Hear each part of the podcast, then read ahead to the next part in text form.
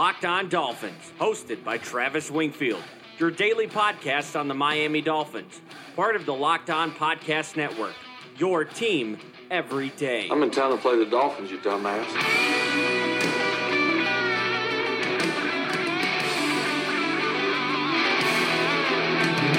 What is up, Dolph fans, and welcome into the Friday, January the twenty-fourth edition of the Locked On Dolphins podcast. I am your host, Travis Wingfield, and as always, I am here to bring you your daily dose of Miami Dolphins football. And on today's show, we have a three thousand word Senior Bowl recap to cover from Locked On Dolphins dot com, which players moved up on Miami's board in a position-by-position review, plus a slight reprieve on Justin Herbert, but why he ultimately still scares the absolute Absolute hell out of me. Another Barry Jackson bomb with some great notes about Miami's offseason ahead, Chris Greer's media availability takeaways, and a seven round Miami Dolphins mock one point oh. Busy, busy show here, but first, before any of that, I kindly invite each and every one of you to subscribe to the podcast on Apple Podcasts. Leave us a rating, leave us a review, give me a follow on Twitter. It's at Wingfield N F L, voted the number one follow on Dolphins Twitter by Dolphins Twitter. Check out the show at Locked On Fins. We'll follow you back, and of course, Locked On Dolphins dot com for all your daily written content needs on your Miami Dolphins.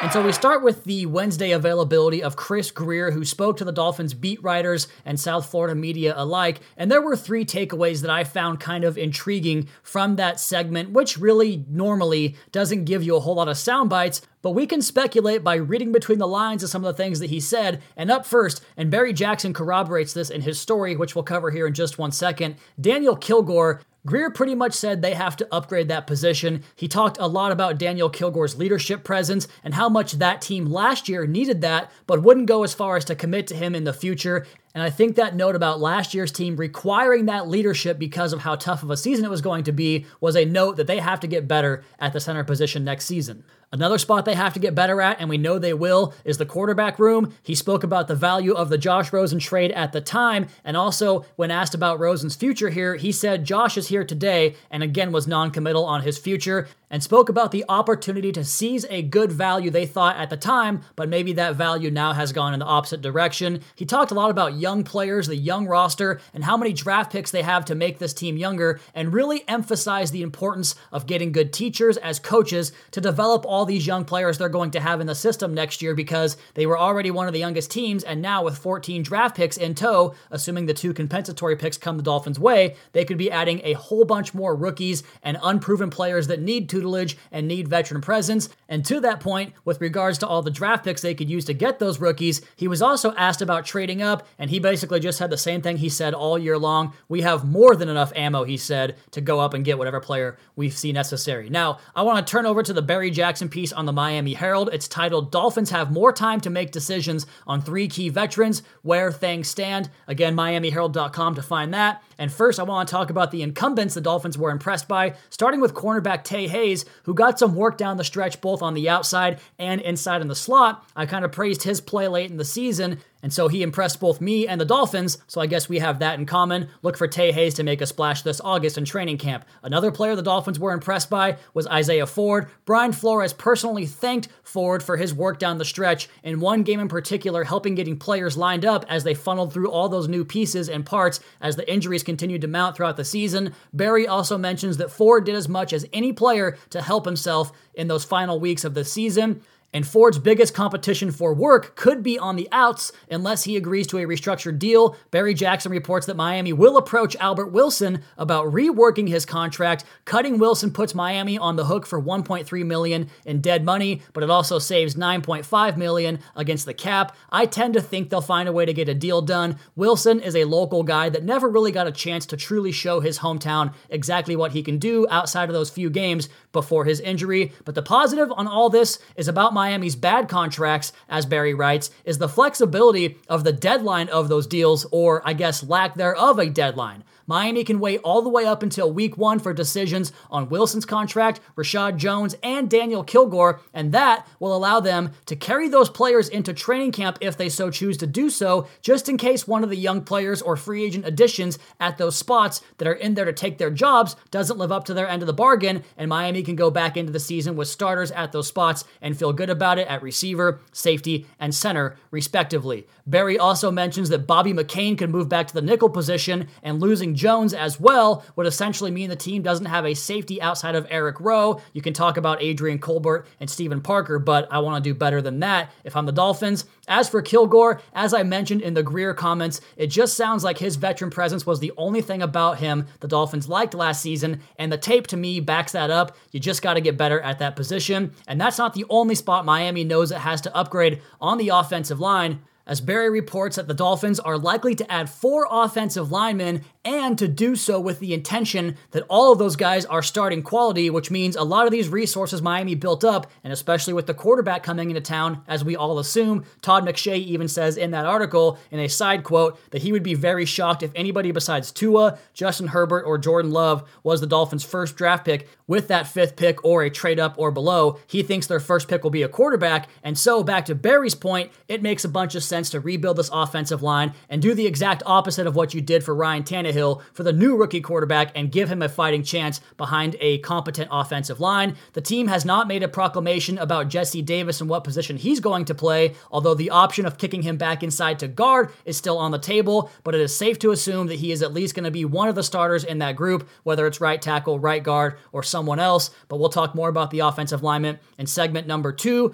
Then there was some quarterback talk in there, but just about how my Miami met with both Justin Herbert as well as Utah State quarterback Jordan Love, and Adam Beasley of the Miami Herald says the Dolphins were impressed by Love at the conclusion of that meeting. And on the topic of those quarterbacks, let's go ahead and dive into the article up on Locked On Dolphins dot com and talk about Justin Herbert and Jordan Love in the Senior Bowl practices takeaways for your twenty twenty Miami Dolphins. Of course, viewing all of this through a Miami Dolphins lens, we'll get to the rest of the positions on the other side. Let's go ahead and stay on that quarterback train here. And first of all, kudos to Jim Nagy, the Senior Bowl director, for getting first-round quarterbacks down there every single year. It didn't used to be like that, so that's awesome. I think both these guys wind up in the top fifteen by the time we get to the draft in April. The ball just jumps off their hands. They were the only ones that could consistently cut through the wind down there with tight spirals, and it showed you an easy separation between the big arm, big arm guys and the guys that had more pop gun arms. The most intriguing part to me about Jordan Love's week was an interview he did on the Move the Sticks podcast. When he was asked about the dip in production, he alluded to coaching staff changes and losing nine starters on the offense and described the season as a grind, and it wasn't up until the very end of the season that things began to click for the offense. And And to me, those words spoke volumes, but the tone, to me, was indicative of a player that was frustrated by his situation all year. And why wouldn't he be? But I'm still going to bang the table for Jordan Love. I believe his best football is ahead of him. I believe the twenty eighteen season is a better representation of his skill set. He, to me, remains option B for the Dolphins quarterback situation if they cannot find a way to get Tua Tagovailoa. And of course, it'll take the fifth pick to do it. Now,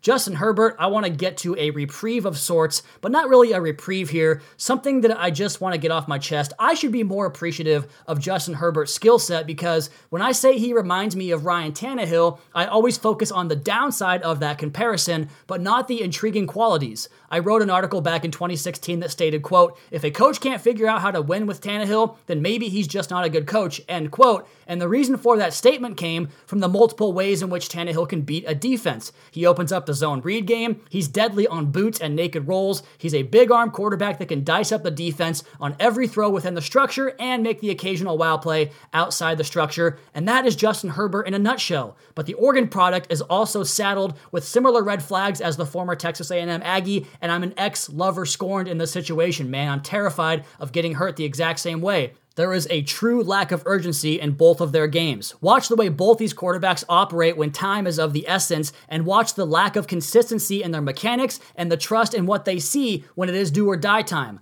Both Herbert and Tannehill are heavy-legged with a slow internal clock under duress, and man, that is the deadliest combination in the most condemning way imaginable. Ultimately, if the coaching staff determines that Justin Herbert was the guy they covet, and for the reasons I mentioned, then let's go, baby, go get him. I trust this iteration of the Dolphins brass to make it work, especially a staff that knows how to cater to the strengths of its own players. With Herbert, Miami could justify making a run at Derrick Henry, who would be the perfect complementary type to Justin Herbert like he was to Ryan Tannehill. So while Herbert impressed in the All-Star game practices, to me, that's merely a small piece of the puzzle. Another piece, a much larger piece of that puzzle, are the big moments in the big games when Herbert continuously came up small in college. To me, that matters, and it will anchor the evaluation I have on Herbert regardless of how he performs from now up to the run-up to the draft.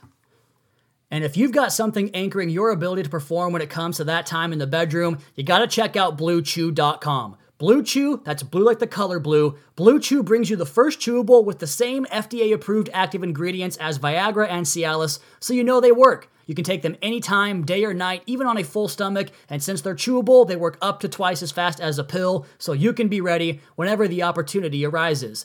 Blue Chew is prescribed online and ships straight to your door in a discreet package, so no in-person doctor's visit, no waiting in the pharmacy, and best of all, no more awkwardness. Right now, we have a special deal for our listeners. Visit blue chew dot com and get your first shipment free when using our special promo code M L B. Just pay five dollars shipping. Again, that's B L U E chew dot com, promo code M L B to try it for free. Blue Chew is the better, cheaper, faster choice, and we thank them for sponsoring the Locked On Dolphins podcast.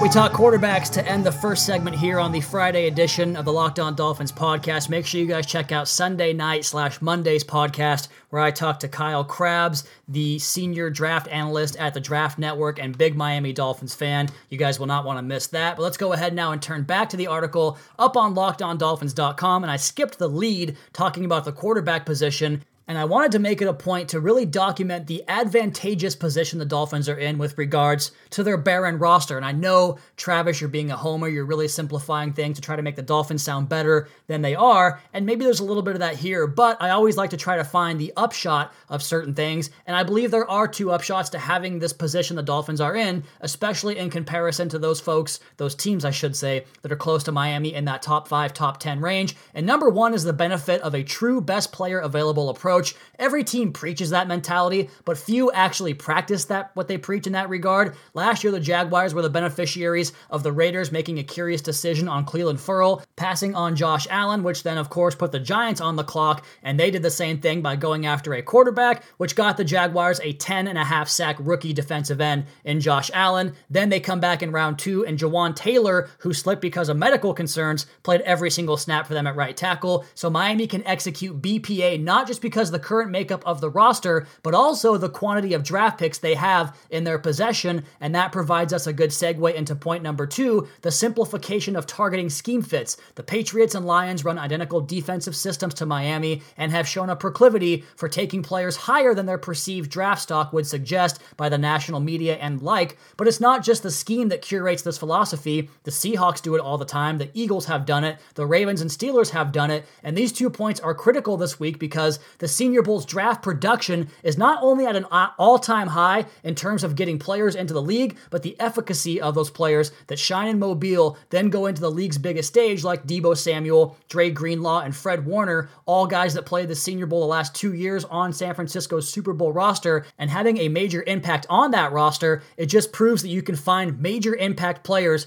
that play in this Senior Bowl game, and you can find them in the middle rounds of the draft as well. So several of these players stand a great chance to don the aqua and orange because of the mere fact that Miami have so many picks, with a presumed seven in the top one hundred after compensatory picks, and the Dolphins can completely restore the foundation of this team under Brian Flores. No pressure, fellas, but this is the year to get it done. We'll pass over the quarterbacks. We already talked about those guys. But as for the running backs, there really just aren't that many guys in this game that pop the tape for me. I didn't put Eno Benjamin in here, but I do like his game. We go back to the Pac twelve with Joshua Kelly, who was just ripping up lanes and getting into the second level as quick as any back that played this week. I think he really pairs strong burst with good vision to alter the angles of defensive tacklers, and he doesn't stop his feet to find those cutback lanes, so he can work the backside in zone schemes and wide zones accordingly. He also won a bunch of one-on-one pass catching drills as well. LaMichael Pirine, Similar in his ability to press the hole and find that wind back lane in those wide zone concepts, he is also a physical runner that finishes going forward, and Antonio Gibson more of a change of pace guy, but he's intriguing. We talked about him on the podcast the other day, thirty-eight carries, thirty-three catches, but is he a master of none? Can you find a spot for him where he's great on the offense? Because versatility does nothing if you're just average at everything. At the wide receiver position, we could frankly spend a whole podcast on this group because these guys are getting the job done, and the Dolphins don't need receivers, but man, they are growing on trees in this draft class. I firmly believe you can get a contributor late on day three in this draft class, and the ones that are elite in this class are not in Mobile, but there are plenty of good guys to go around, like K J Hill, for instance, who is just the next Ohio State receiver to show a penchant for great route running, coached up by Brian Hartline. He's twitched up, uses his hands extremely well to keep his frame clean, and always wins immediately off the line, almost always. I saw him compared to Emmanuel Sanders by somebody on Twitter, and you guys know how I feel about Sanders. I love that comp, just a smooth technician with good explosiveness and reliable hands. And then you have Van Jefferson, who's just as reliable as a route runner. He put on a clinic all week, knows exactly how to attack leverage, and then go to work on the defender's blind spot. Again, another day three option, I think, here because of the depth of the receiver class, and he could be a guy you fill in for Preston Williams until he is fully healthy from that A C L injury he had back in October. Denzel Mims is a total anomaly. Big, strong, plucks the ball away from his frame, and has a unique sense of body control and field awareness when he works the perimeter and end lines. Chase Claypool won all week at the line of scrimmage. Courtney Davis is a physical technician that can box out. Devin Duvernay has that track speed and pairs that with the best yard after catch numbers in the country. And Michael Pittman is a crafty player that can alter his releases, his tempo, and moves at the top of the route. And then you have S M U's James Proche, who I thought has the look of an effective slot right away. A lot of wiggle off the line of scrimmage and good hands as well, just like K J Hill. It's too bad Brandon Ayuk did not participate. He's the best of the bunch. I still think Miami should go after this position on day three with at least one, if not two picks, even though the position for the Dolphins is already a strength. Now, a position that could use some reinforcements is the tight end group. Adam Troutman entered the week with buzz, and now he enters the game on Saturday with a legit shot of hearing his name called on Friday night of the draft. He's huge, he's athletic, and surprisingly polished in his route running for a player who is new to the position. Bryson Hopkins is not new to the position, and it shows in his route running. He's going to catch a lot of touchdowns for somebody and serve as a great cover two seam buster, but L S U's Steven Sullivan, I thought, made the biggest jump all week. He was actually consistent as an inline blocker, which is a major feather in his cap since he played college ball or entered college ball as a wide receiver. Now, the offensive line, where we have to really focus this offseason, I think it's going to be all about the quarterback and O-line on the offensive side of the football, and Josh Jones must have seen the Todd McShay two hundred ninth overall player ranking because he came out like a man possessed on Thursday and had one of the best days of any offensive lineman. He entered this season with some questions about his technical prowess, but you wouldn't know it from the work of week of work he had down in Mobile. He was the talk of practice, and he showed exceptional mirror ability and greatly improved hand work as well. He's not going to replicate Laramie Tunsil's typewriter feat. That's impossible to do, but he is a good consolation in that regard. He is a heck of an athlete at the left tackle position. Two tackles that I don't know much about, so I won't talk about them, but I heard they had great weeks. Texas Tech's Terrence Steele and Connecticut's Matt Pert. Now, Lloyd Cushenberry moving to the inside. This dude's a first-round prospect, probably O C one after this week. What a monster he is. His hands touch his knees from an upright position with an eighty-three inch wingspan. He plays low with incredible strength to execute reach blocks and scoop blocks and anchor and pass protection as well. He's the only guy that consistently handled Javon Kinlaw all week. And we'll get off the center train here for just one second to talk about Cushenberry's teammate and Damian Lewis. He takes the best angles to get to the second level, which means he is a good-looking run blocker, shows a good low pad level just like Cushenberry does on the inside. Those two guys are dominant players on the interior. Now, another player I thought was very impressive throughout the week was Temple's Matt Hennessy, who really jumped up the boards for the Dolphins and all scouts alike. There's a video on the thread on Locked On Dolphins dot com that shows his easy glide feet, but also the symbiotic relationship between his feet and his hands, which allows him to maintain balance when he throws those punches and not get out over his skis. He was the anchor and leader of that Temple offensive line, which is more of a throwback program than most schools are in this day and age. My previous center number one, Nick Harris, had a difficult week, but I still think that his tape is the best of all draft-eligible centers. You can see his work in space is unmatched by the rest of the class. San Diego State, speaking about a leader in Matt Hennessy and Temple's offensive line, Keith Ishmael anchored that group for the last four years, and they were dubbed Stanford South because they are a run-heavy program. He had a good week of practices, which of course helps his draft stock in the process. And then John Simpson, the Clemson left tackle, a mountain, or left guard, I should say, a mountain of a guy, was blocking out the sun on Wednesday's practice. A great improvement from Tuesday when he had struggles with Kinlaw and Marlon Davidson, but a good bounce back and a strong finish to the week. To me, he's a day one starter. On the defensive line, Javon Kinlaw, we all heard his name all week. He entered as the best player in Mobile, and he'll leave in the same fashion. He was just unblockable except for those reps against Cushenberry. Marlon Davidson only practiced on Tuesday and left, just like Kinlaw did after Wednesday's practice, but he showcased violent hands, length, a get-off that could serve him well as a chess piece pass rusher in this defense. Say that five times fast. He's strong enough to hold the point to two gap and has an innate ability to stack and shed and play that point, and also can play multiple positions across the defensive line. Jason Strobridge from North Carolina, he played inside this year for the Tar Heels, but at two eighty-five, he might be a guy that can play your big, heavy end and then condense inside and rush situations. He has those long arms and really good lateral agility to work inside on stunts and games. Bradley Anae, I think, is the best hand-in-the-dirt edge rusher in this game. His long arm was the best we saw all week, and he really proved to be the most consistent rusher throughout the week, and that should be no surprise because he has the best arsenal of rush moves that's out there. He is a super, super polished player. Back on the inside, Devon Hamilton of Ohio State reminds me of Danny Shelton. three hundred thirty pounds, but a quick first step. The ability to really collapse the pocket inside, play two-gap to read and react, but also be an impact interior rusher. Big, big fan of his game. And just like that, we are at break number two before we get back in here and talk about the linebackers, defensive backs, and our first seven-round mock draft one point oh here on Locked On Dolphins. But before that, are you the type of fan that knows football so well that you could choose any game and call the outcome? Well, MyBookie is the place for you because they let you turn all your sports knowledge into cash in your wallet. Between football season, the N B A, college hoops, and hockey, it's time to get off the sideline and get in on the action with MyBookie. If you're the kind of guy who likes to bet a little bit and win a lot, try a parlay. For instance, if you like a couple of the big favorites this week, parlays are perfect because they let you bet multiple games together for a much bigger payout. So if you're going to bet this season, do the smart thing and go to my bookie dot a g because no one gives you more ways to win than they do. And if you join right now, MyBookie will match your deposit halfway, all the way up to one thousand dollars. That means if you deposit two thousand dollars, you get an extra one thousand dollars in free money to play with. Just use promo code LOCKEDON to activate the offer. Once again, that's promo code LOCKEDON to take advantage of MyBookie's generous sign-up offer. Visit my bookie dot a g today. You play, you win, you get paid.